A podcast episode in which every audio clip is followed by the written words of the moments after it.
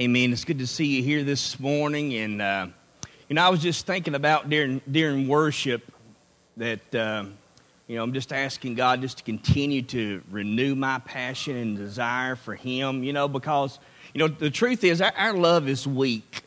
Our love is, is oftentimes emotional, dependent upon circumstances, whether things are going our way or whether they're not. And oftentimes our love is it's easily offended. We kind of get burnt out or wore out or, or, whatever you want to call it. But I just started thinking about uh, when God was calling me to preach. I mean, I was blown away that God would even consider the possibility of using me to preach the gospel.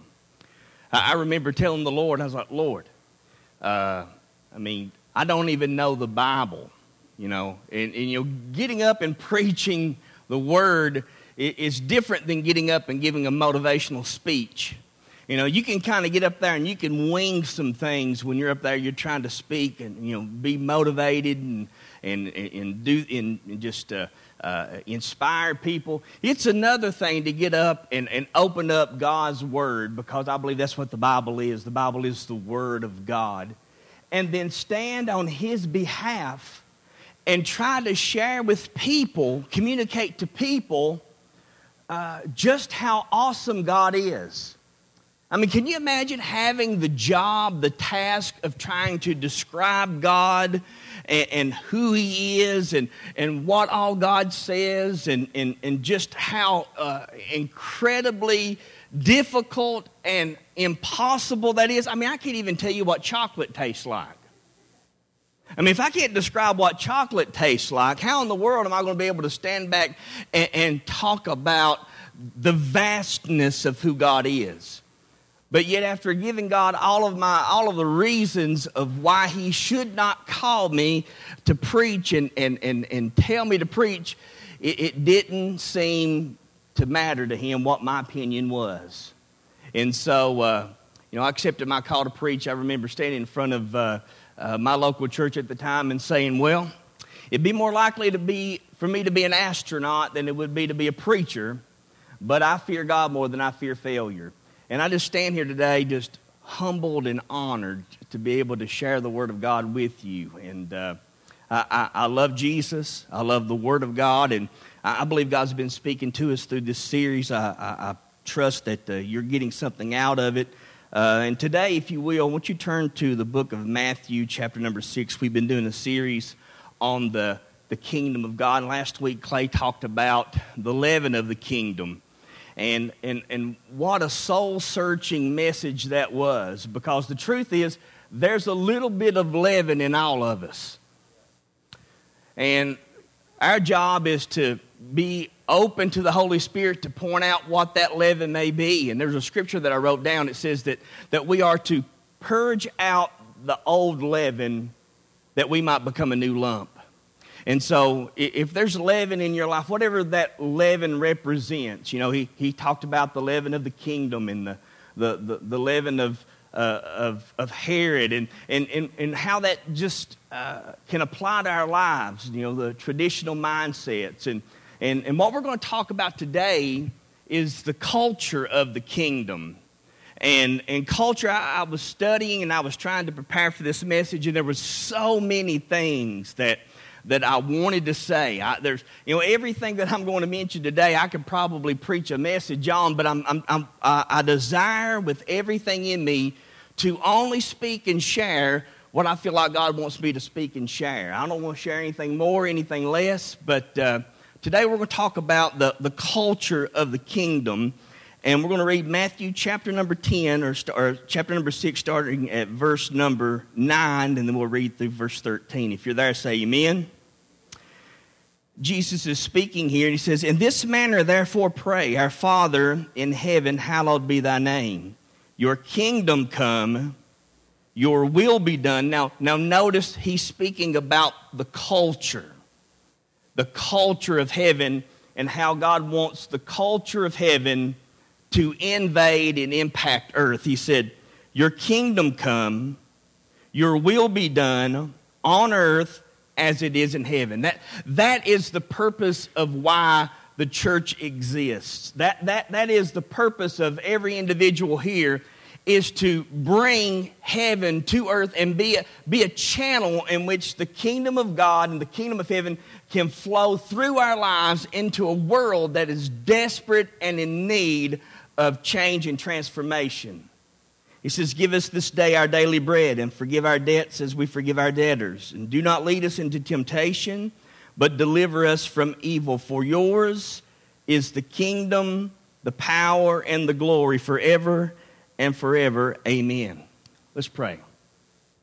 Father, we thank you for the privilege of being gathered together as your local church body. We are yours and you are ours. And Lord, I pray today that you would open up revelation in our heart concerning this message on the culture of the kingdom and our role and responsibility to influence the kingdom of this world. Because, Lord, we know your word says that the kingdoms of this world shall become the kingdoms of our God and his Christ. And so today, I pray that you would teach us about the culture of the kingdom and then use us to bring the culture of the kingdom here on earth. In Jesus' name, amen. Everybody said amen. The culture of the kingdom. Now, there's many different aspects of a society that make up what we call culture. Once you understand the culture of a people, you are able to understand the people. Everything that makes a nation a nation, everything that makes a people a people is wrapped up in what we call culture. Now, culture or a nation's culture uh, not only includes land, languages, and laws, every nation, every culture has those things uh, a nation's culture also has things like a moral code. Uh, they have shared values and, and they have social norms. When you combine all of those things together, they give us the definition of what makes up a culture. Now, culture can be a powerful force both for good and for evil. Culture is always a constant influence. And the thing about culture is, culture is always in a state and need of redemption. Culture is always in need of being redeemed. But once it's redeemed, culture can be used as a positive thing. It can be used as a good thing, but when culture remains unredeemed, when culture remains in its present state, all, uh, culture becomes a force for evil. Now, regardless of what you understand about culture and how much you understand about culture and the influence of culture, culture influences every single area of our lives. Not only does culture influence our individual lives, culture shapes the destiny of nations. Now, it's important for us to, to understand that when we're born, we are not born with a culture. We are born into a culture. Now, let me say that again. I, I, want to explain that. We're not born with culture, with a culture. We are born into a culture. And what I mean by that is that culture is not something that, that we uh, naturally know and understand and, and, and, and it actually you know, evolves out of us or flows out of us. Culture is something that has to be learned. Now, when you're born again, you were born into a new kingdom, and this new kingdom has a new culture. It's important for you to realize that each of us has the responsibility to learn the culture of the kingdom. And once we learn the culture of the kingdom, we have the responsibility of taking the culture of the kingdom and impact and influence the current culture of the world. You know, when, when you get saved, again, you are not born with a culture, you were born into a culture. Heaven has a culture. Heaven has an atmosphere. Heaven has a, a core set of values. Heaven has a moral code. Heaven has a, a, a societal norm in which He desires for uh, uh, us to operate in. And Jesus makes plain and simple what this culture is. He expects earth, He said, Your kingdom come, your will be done on earth as it is in heaven. A lot of people have this, you know, rescue mentality. They're just holding on to Jesus comes back. They're just trying and believing and praying and hoping that they can hang on to the rapture of the church. Well, you, you misunderstand why you're here. And, you know, I talked about this a little while back is that, you know, God can't do anything with a group of soldiers that is looking to retreat anytime war begins to raise its ugly head. God is looking for people who are willing to engage in this warfare. And whether you understand it or not, you are involved in a warfare. It is a cultural war. And listen, the scripture says that this kingdom is going to oppose God's kingdom, but the Bible says that from the days of John the Baptist until now, the kingdom of heaven has suffered violence, but the violent take it by force. So there's a level of aggression in which every Christian should operate in. Now, think about this question I'm going to ask you. What would you be willing to do for God if only you had greater boldness. What would you be willing to do for God if you had greater boldness? Now, that's important for you to, to, to, to understand. It's important for you to ask yourself that question. And I want to encourage you to get out a sheet of paper and write those things. If I was a bolder Christian, I would do this for God.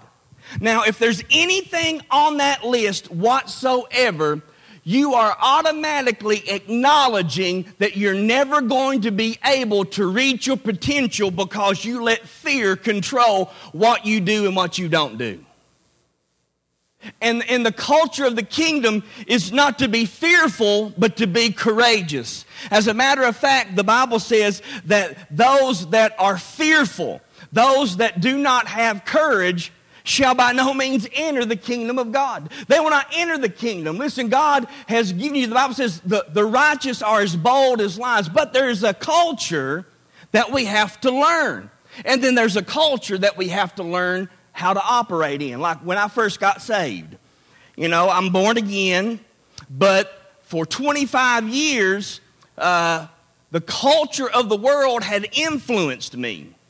The culture of the world had, had affected me. It had trained me how to think and how to act. And, and I was a cusser, believe it or not. And I was a good cusser. And after I got saved, I knew that heaven had a different language that I was speaking. And so, therefore, I knew okay, I'm saved, I'm born again. I have to learn how not to cuss. Now, it took me a year to do it. But one day I thought, you know what? I come up with this idea. I've got to quit cussing. So, what I'll do is I will exchange letters and words for numbers. So now, when people make me mad, instead of cussing, I simply just look at them and say, You 875 I'm just joking. I made that up right there. But but, but it was hard because I had to not only learn a new culture, I had to learn a new language. I had to learn how to speak and operate and, and, and, and live in this new culture. There were some things I had to unlearn, and there were some things that I had to learn for the first time. But when we're born again, we're born again into a new kingdom. This new kingdom has a new culture, and the king is the one that's in control. And so he wants us to learn about the culture of the kingdom. He wants us to, after we learn this culture, understand it, begin to apply it and live it out in our life because God has called each of you, you and I, to impact culture for the purpose of redeeming man. God's will for your life is to change the world. God never created anybody and never gave anybody uh, uh, any less of a purpose than to change the world. You were created, and I'm not saying that to flatter you. I'm not saying that to help you with your self esteem. I'm not saying that to, to just build you up and, and, and give you a bunch of fluff and hype and, and, and inspiration. You were created to make a difference in your world.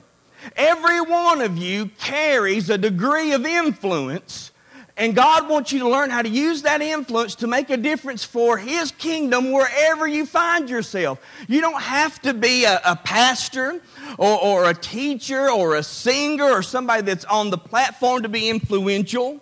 As a matter of fact, the longer I live, the less I pay attention to what people say, and the more I pay attention to how they live their life because the way you live your life is your most powerful means of persuasion. I say this all the time, you know, go out and preach the gospel and use words if necessary.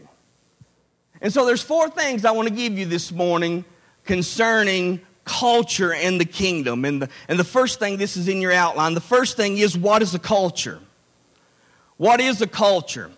A culture is a pattern of human belief and behavior that determines our worldview. And I'm going to use some words here that maybe you're not familiar with, or maybe you're a little bit familiar with, but, but I, I want you to understand.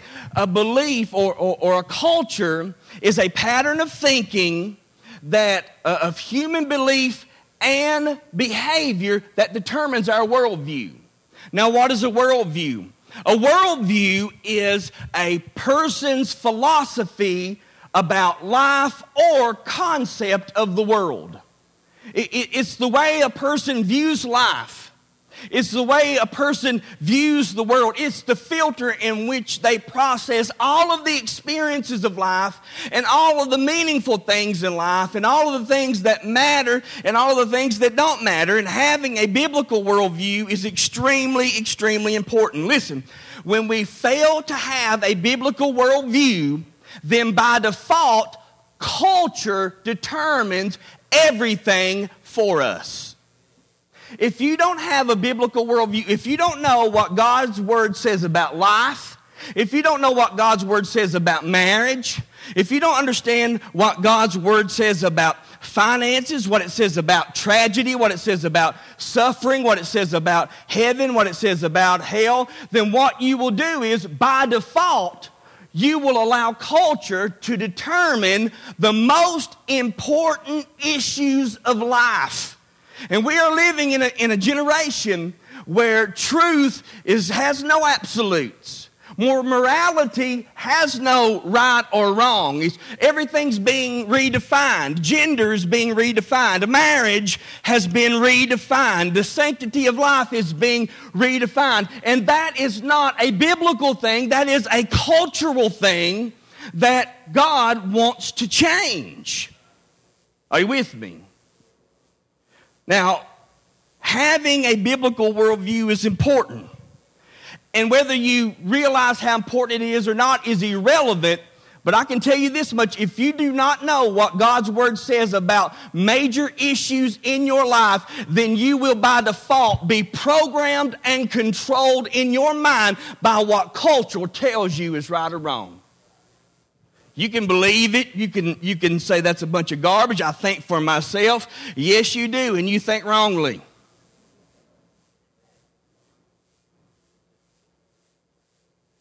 Because when you don't have a biblical worldview, you install yourself as God. And so to you, God is like this, and to you, God is like that. And to you, the Bible says this, and to you, the Bible says that. You can't allow the Bible to say what it means because you want to interpret it through your own worldview. So it's important that we understand this. Now, if we allow culture to determine our worldview, it will affect everything in our lives, and, and what I mean by everything, everything from whether we believe in God or not, what we believe about the purpose and meaning of life, it determines what is truth, it determines morality, and it determines lifestyle. Now, it's important for you to understand that. Because if we don't know what God's Word says, then by forfeiture and default, we will allow culture to redefine what is right and wrong, what's truth and error, what is worth something, what has value, what is acceptable. And the Bible says this what you permit on earth, uh, I will permit in heaven. We have authority God has given us, and He expects us to operate in that authority and influence culture for the kingdom of God. So that's what culture is. Now, the second thing I want to bring to your attention is how does culture impact our worldview? How does culture impact our worldview? Now, there's five things I want to give you, or five functions of a worldview. Now, listen to this. This is up on the screen. Our worldview determines our concept of truth. Our concept of truth determines what we believe. What we believe determines what we value. And what we value determines our decisions. And our decisions determine our actions. And people who do not have a biblical worldview view the most important issues about life totally different than those that do have a biblical worldview. Now, go to this next slide. This is something that, that hopefully will bring it closer to home. For example, those who do not have a biblical worldview are a hundred times more likely to endorse abortion than those that do have a biblical worldview. Those that don't have a biblical worldview are 31 times more likely to believe that living together before marriage is morally acceptable. They're 15 times more likely to believe homosexuality is morally acceptable. 18 times more likely to believe that getting drunk is morally acceptable. 12 times more likely to believe that profanity is morally acceptable. 11 times more likely to say that adultery is morally acceptable. Because what happens is when, when you fail to have a biblical worldview, you put yourself in the place of God. What you basically do is you create a God to suit yourself. And when you create a God to suit yourself, you will create a moral code to go along with Him. Therefore, your God permits this, and your God permits that. Your God says it's okay to do this. Your God says it's okay to do that. And I know that this sounds like holiness and hardcore preaching, but I'm just saying, listen, your worldview is important, and culture impacts your worldview. And if you're not teaching your children what the biblical worldview really is, then what you're doing is you're giving your children on the altar of culture, and culture will determine for them what's right and wrong.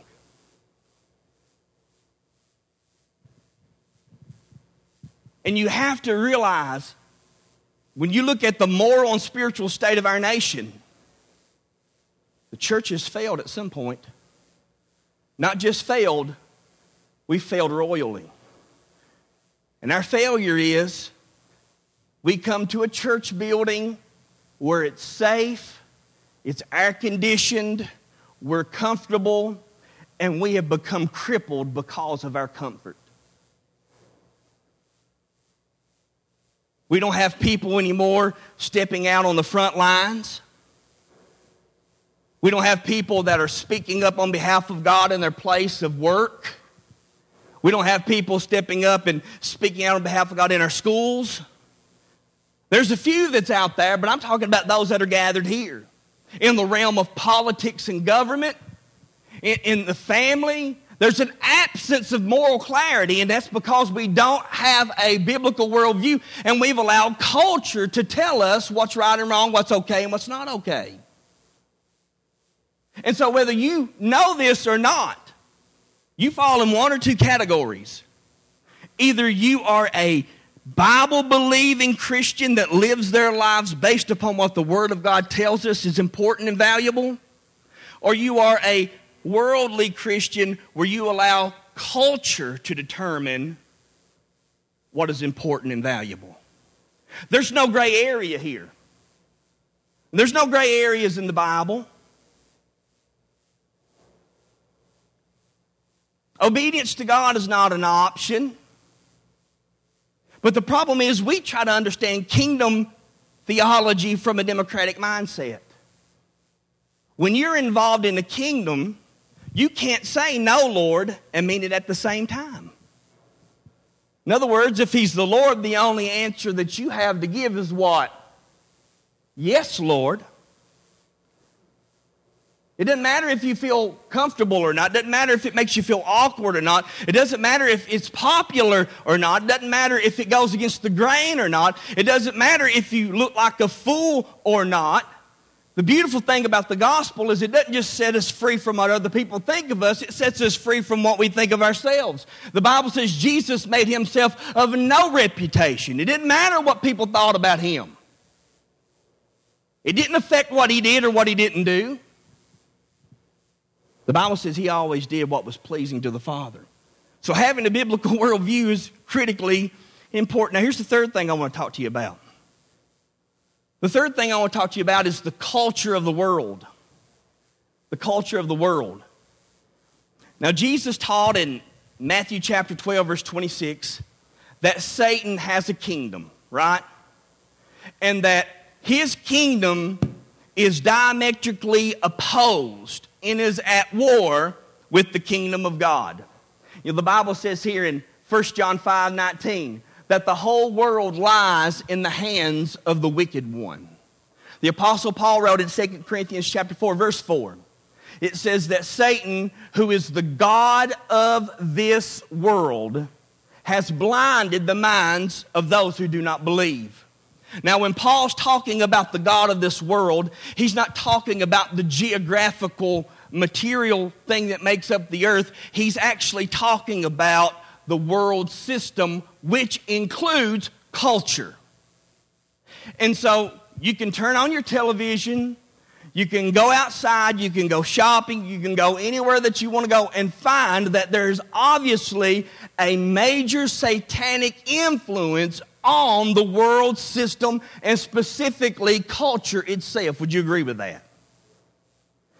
Well, if you agree with that, and each of you are citizens of the kingdom, my question is, what are you doing about it? If coming to church was enough to make a difference in culture, then you know what? Culture would already be saved. It's not enough to be Sunday morning Christians. As a matter of fact, if you're a Sunday morning Christian, you probably should get saved. Because there's no such thing as a Sunday morning Christian in the Bible. There's no such thing as a part time Christian. You may not be in full time ministry, but you are in full time responsibility as a Christian. Wherever you are is where ministry should take place. And so we see that Satan is influencing our culture. And there is a war that's going on. And specifically, this war is a cultural war, and the battlefield is the world. Listen to this culture is the manifestation of the collective thinking of a people.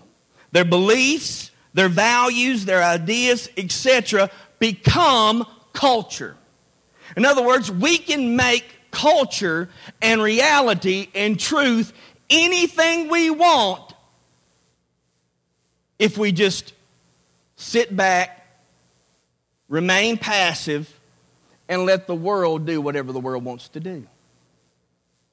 And again, I'm not bashing people that are lost. Lost people do lost things, but I can promise you this much it doesn't do the kingdom of God any good when you get on social media and try to bash people that are lost. They're lost.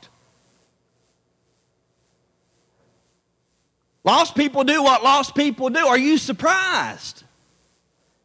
Jesus said we're supposed to be salt and light. We're to be an influence. Listen, if the condition of our community is bad, it's simply because the condition of the church in that community is bad.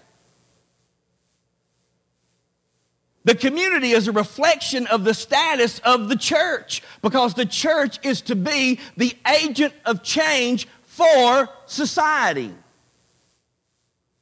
You still with me? And so all of us are created and called to make a difference. So when we're talking about the collective thinking of a people, what we're doing is we're taking everybody's opinions together, and when culture is king, then whatever is popular is what's true. That's how you can redefine something that has been an institution since the beginning of time. That's why that we are we have legalized abortion, okay? We've legalized abortion and we've called it pro choice, but if a drunk driver hits a pregnant woman and certain period of time and months in their pregnancy, that drunk driver can be guilty of two murders. Now you tell me how does that add up? Well, culture can say whatever it wants to say, and, and, the people that are just brainwashed by it, and I'm talking about church people, just go, okay.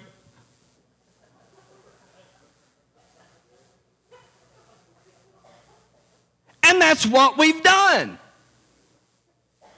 When you vote in politicians, and again, Jesus didn't come to set up a political kingdom, but when you vote in politicians who are not godly men and women that stand for truth, you forfeit your authority and give it to culture.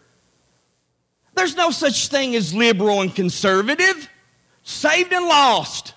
Bottom line, the cross makes every man and woman equal. Either you're saved or you're lost. And listen, being saved is much more than just coming to an altar and praying and saying, Lord, I give you my life. There's a moment when you surrender everything to God, and then there's a moment by moment surrendering of your life for the rest of your life if you're going to follow Jesus. Jesus never said, Give your heart to me. He did say, Follow me. But he said, Before you follow me, you better count the cost. Listen, being a Christian and getting saved cost you nothing. The only thing that you contributed to your salvation is the sin that nailed Jesus on the cross. But it'll cost you everything to follow Jesus. It'll cost you everything for the rest of your life to follow Jesus. The problem is, it's hard to follow Jesus wholeheartedly with everything in you when culture has programmed you in such a way that when you want to do what is right, the pull of culture brings you right back to where you started. And I understand that battle. But it's a warfare. I mean, you, you can expect that. I mean, that is a reality. There's a culture war, and something's going to continue to pull you. Now, listen whoever controls the minds, listen to this, controls culture. As a matter of fact, whoever controls the mind creates culture. The Bible says, as a man thinks in his heart, so is he. In other words, what that's saying is the way you think determines what you become.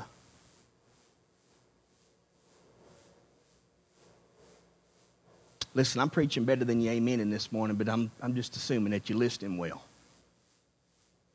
Whoever controls the mind controls culture. And when we spend more time on social media and on the internet and, and, and, enjoying this and that, and listen, everything in moderation. I don't think Facebook is bad unless you allow it to become bad in your life. But if you get your news and you get your truth, if you spend more time on social media than you do in your Bible, you're brainwashed.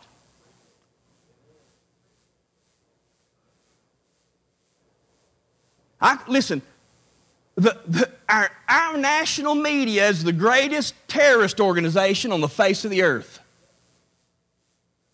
Everything that they show is fear motivated, hate motivated, racial motivated. It's designed to create an uprising and an instability. Now, does racism exist? Absolutely. Does terrorism uh, uh, exist? Absolutely.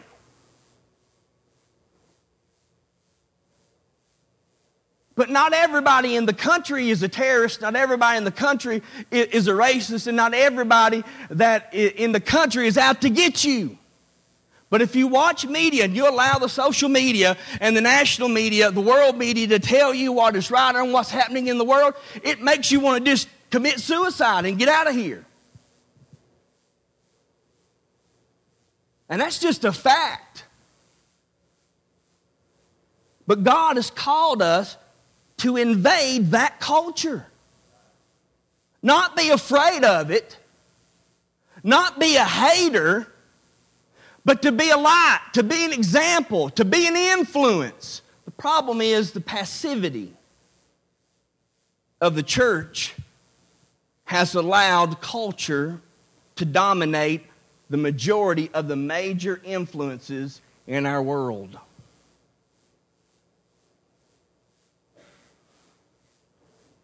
If we fail to allow the King, King Jesus, and his Constitution to govern our lives, community, and churches, then culture will become king. And our children will pay the price for it. You and I have a grave responsibility. What you do and what you don't, I want you to look up here at me. What you do and what you don't do matters. I don't care how bad self esteem you have. I, I, don't care how awkward you feel. You still have responsibility to make a difference and influence culture. When Jesus called his disciples, he called 12 men None of them were professional clergy. As a matter of fact, being smart was not even one qualification. He simply looked at them and said, Follow me. And they were rough around the edges. As a matter of fact, when Jesus needed them the most, they abandoned him. They forsook him. They betrayed him. But God's method has always been man and whether the world was going to be reached with the gospel and the nations discipled would be determined by what those 12 men did in succeeding generations. In other words, at one point in time, Jesus poured his whole life into these 12 men for three and a half years. Then he stepped back, went to heaven, and he placed the fate of the church and the Great Commission in the hands of mortal men. So success or failure were based upon what those 12 men or didn't do, men did or didn't do. And you know what? Same's true today. You're plan A and God doesn't have a plan B. Nobody can assume your responsibility and do the work God's called you to do for you on your behalf. So it's important that we understand we've got work that needs to be done. Now, there's seven major areas, and I think this is in your notes. Seven major areas in society that shape culture. I'd like to preach on each one of these, but I'm just going to throw these at you real quick family, religion, education, business, government, media, arts, and entertainment. Those are the seven major influences of culture. Now, I challenge you to take the time to look through each of those and find out whether they are influencing, using their influence to, for the kingdom of God or for the kingdom of Satan. If Satan is controlling the minds, then we're called to invade that. We're called to invade government. Did you know that?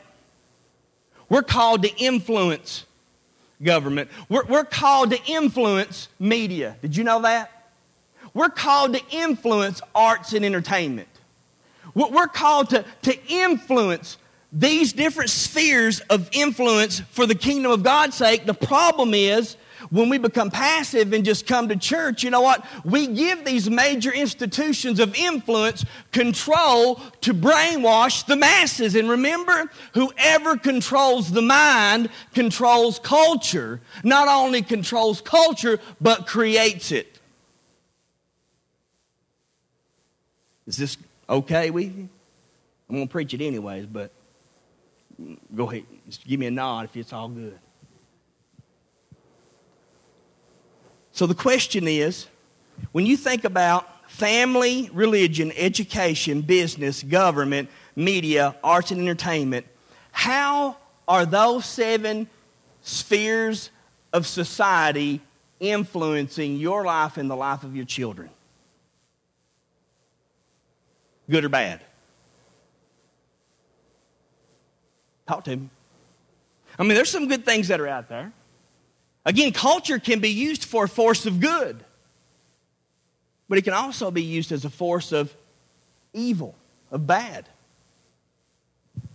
So, if these seven spheres of influence are influencing you negatively, why would you allow yourself to be entertained and occupied by them?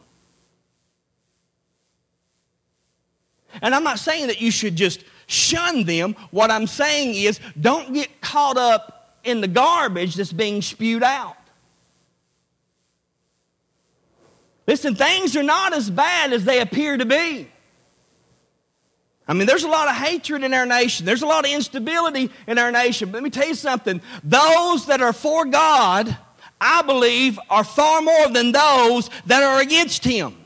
But even if there was just one person that was for God, God and that one person is a majority.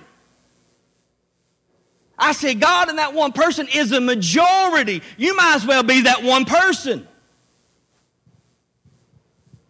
Because one person can make a difference. And here's the last thing I'm going to share with you. This is the culture of the kingdom.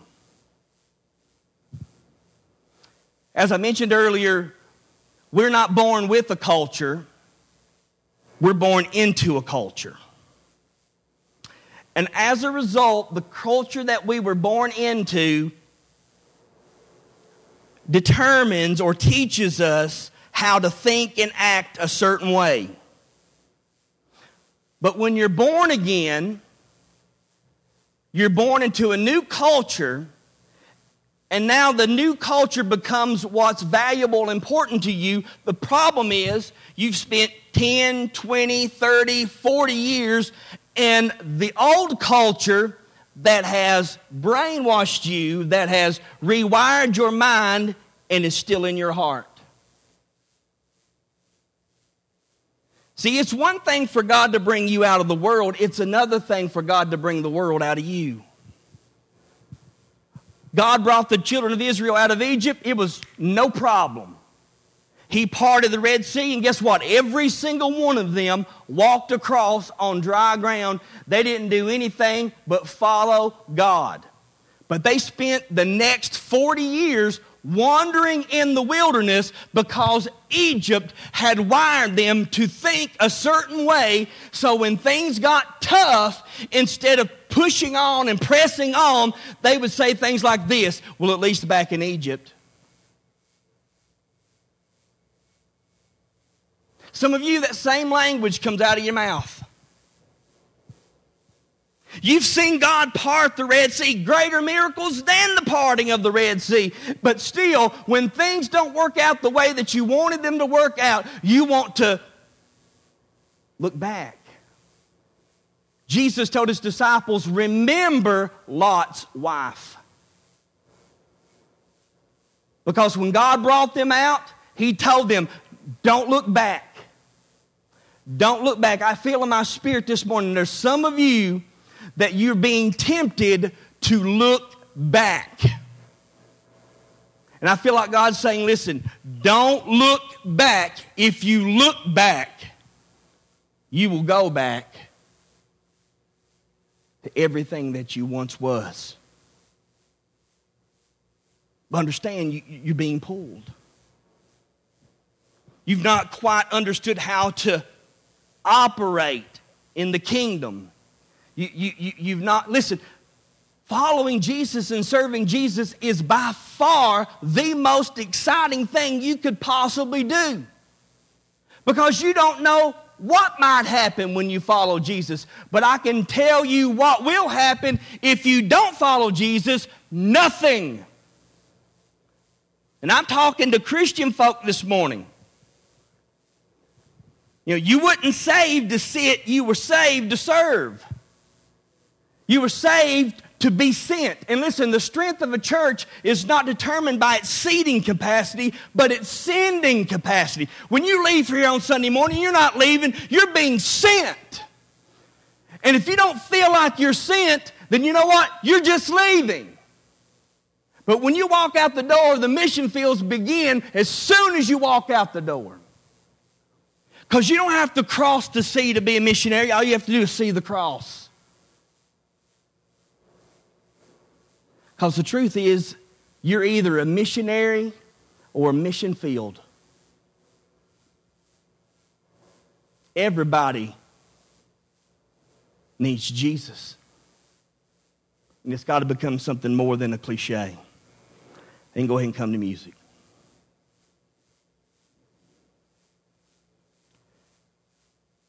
So, when we're born into this new kingdom, there's a new culture the problem is the old culture is what's got control of our lives. So there's a lot of new things that we have to learn, and there's a lot of old things that we have to unlearn. You know, the same is true with church. It's the greatest privilege of my life to raise my children in church. And it terrifies me at the same time. You know why? Because I don't want my children to grow up and to be good church people. I don't want my children to grow up and become just another religious person. I tell them that all the time. God doesn't have any grandchildren. If you know Jesus, you have to know him for yourself. If you get to heaven, you'll get to heaven because you know him yourself. You'll stand before him one day, and you know what? I don't care how much you went to church. Going to church won't save you. As a matter of fact, going to church, if you're not saved, you'll still in the same place everybody else does. Because church has a, has a culture. Have you noticed that? We can take a person that is born again, saved, on fire for God, and, and, and in a couple of years, they become lukewarm, backslid, and leave. Culture. Don't you think it's strange that somebody can be on fire for Jesus one day and then five years later be backslidden? Culture. Church has a toxic culture that's produced lukewarm, backslidden, half hearted people. That more of a stumbling block than a stepping stone. You know, it's like the. I'm not going to share that. I'm going to hurry up and wrap it up. Let me give you these four things right quick in your outline. You're, you're either being transformed or you're being conformed. There's no neutral with Jesus. There's no gray areas. There's no straddling the fence. It's all or nothing. And I love that about the gospel. God, give me something to give my entire life for, and if I have to die for it, so be it. As a matter of fact, I wouldn't even be here this morning if Jesus and the work that He's called me to wasn't worth it.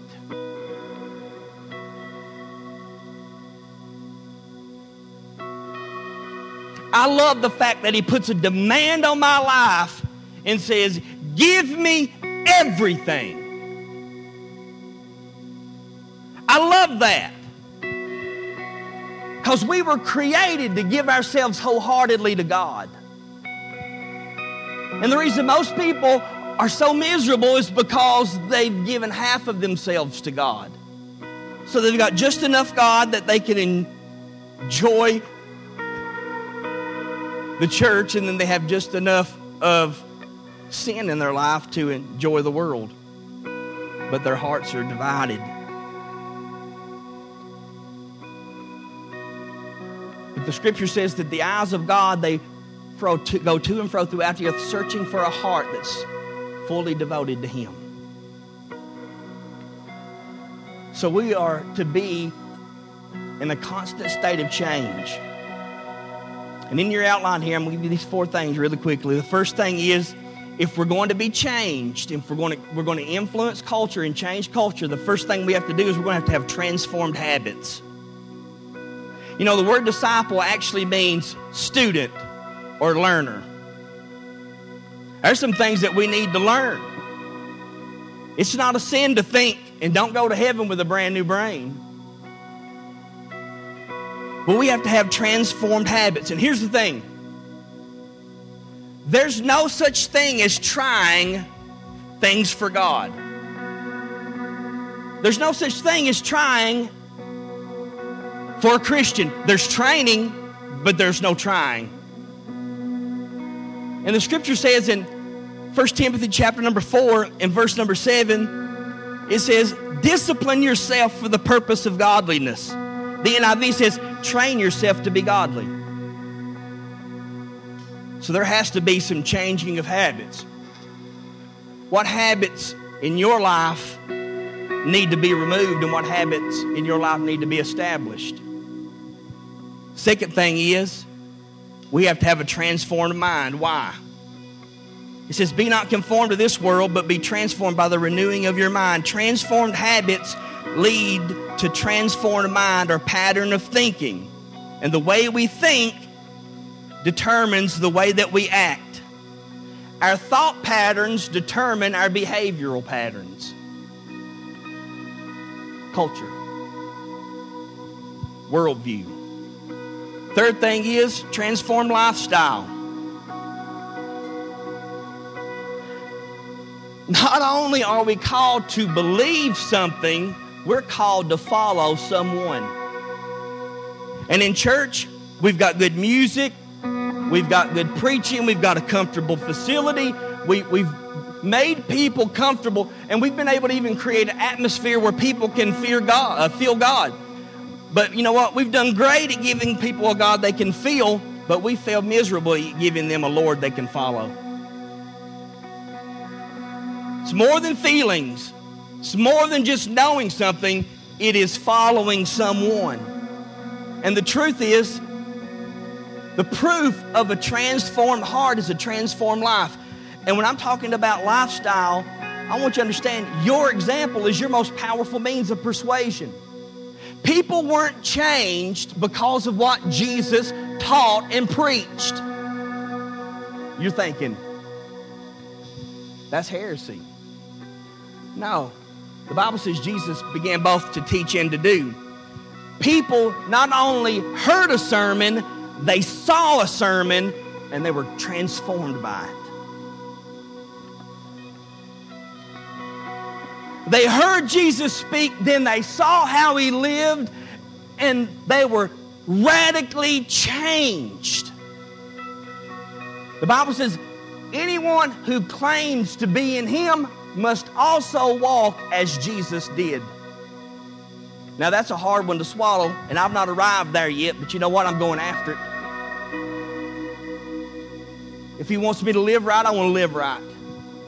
If He wants me to let things go, I'm going to let things go. If He wants me to put things down, I want to put things down. N- not everything is a sinful thing, but even things that are not sinful can become in the way things. Relationships appetites, hobbies. Those things are not necessarily evil or bad within themselves, but listen, a good thing can become an in the way thing when it keeps us from following Him. Here's the last thing. Last thing is transformed influence. So the process of transformation happens like this. For our lives to be changed, our heart has to be changed. And once our heart is changed, then our desires change. When our desires change, then our thinking or our mind changes. Once our mind changes, our decisions change. Once our decisions change, then our actions change. And when our actions change, our destiny changes. And when you are walking in your purpose and your destiny, the world is changed. The world is changed by whether you fulfill God's purpose or not, whether you're walking in your destiny or not. Why? Because God has orchestrated plans for you ordering your steps, directing your path, bringing people in front of you to open up your mouth and share, testify, say something to impact them than God does to change you. That's who you are. And God's made up his mind. Stand with me.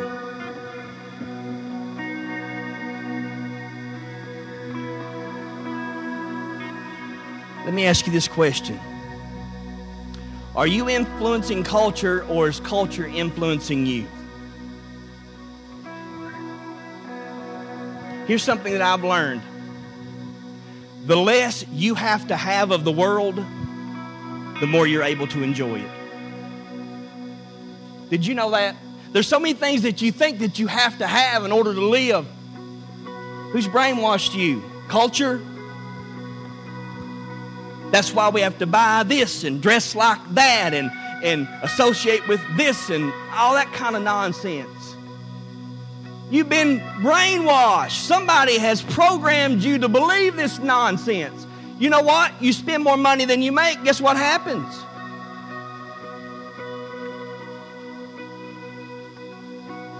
Whether you're a millionaire, gazillionaire, or you got five bucks in your pocket, go try to buy something that costs $10 for $5 to see what happens. Eh.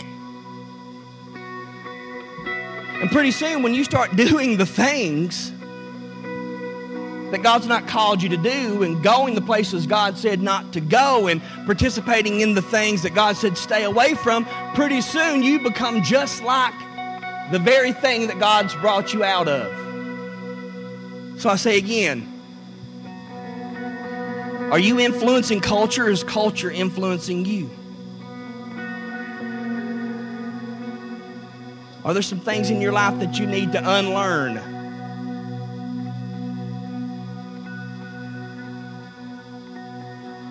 Maybe you've been in church for a while. I just, I just feel burdened for this. And you've lost your passion for Jesus. You've lost your passion for worship. You've lost your burden for prayer. You have no appetite for the Word of God. You're just kind of walking around like, like a zombie, just being tossed to and fro, and you just find yourself here on Sunday mornings because it's part of your routine. How'd you get to that place? What happened in your life? Who told you that this is the way that it's supposed to be? Why have you accepted that as the norm for your life? And God's calling us, first of all, to be changed and then go and change. Let's bow our heads. Father, I thank you for your word. I feel in my spirit, Lord, I know we look around at our community, we look around at our nation, and Lord, we have failed. But Lord, I believe you're raising up a remnant.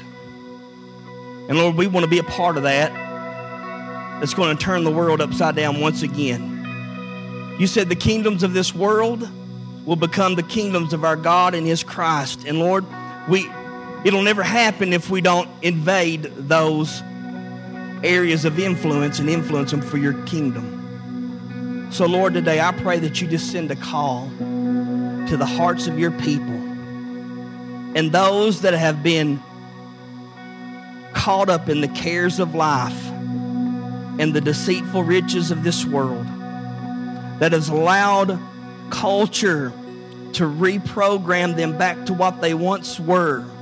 Those that have lost passion and desire and a burden that God, that you would bring conviction in our hearts, Lord, that we would refuse to accept where we are, what we are, and that we'd press on to know you. Father, right now, I pray that you would do a work in our heart and in this church. And then as a result of that, God, you would bring transformation and change in our community. As they sing and as they play, I'm going to invite you to come. I can't make you, but don't let fear keep you where you're at when you know God's calling you to Himself.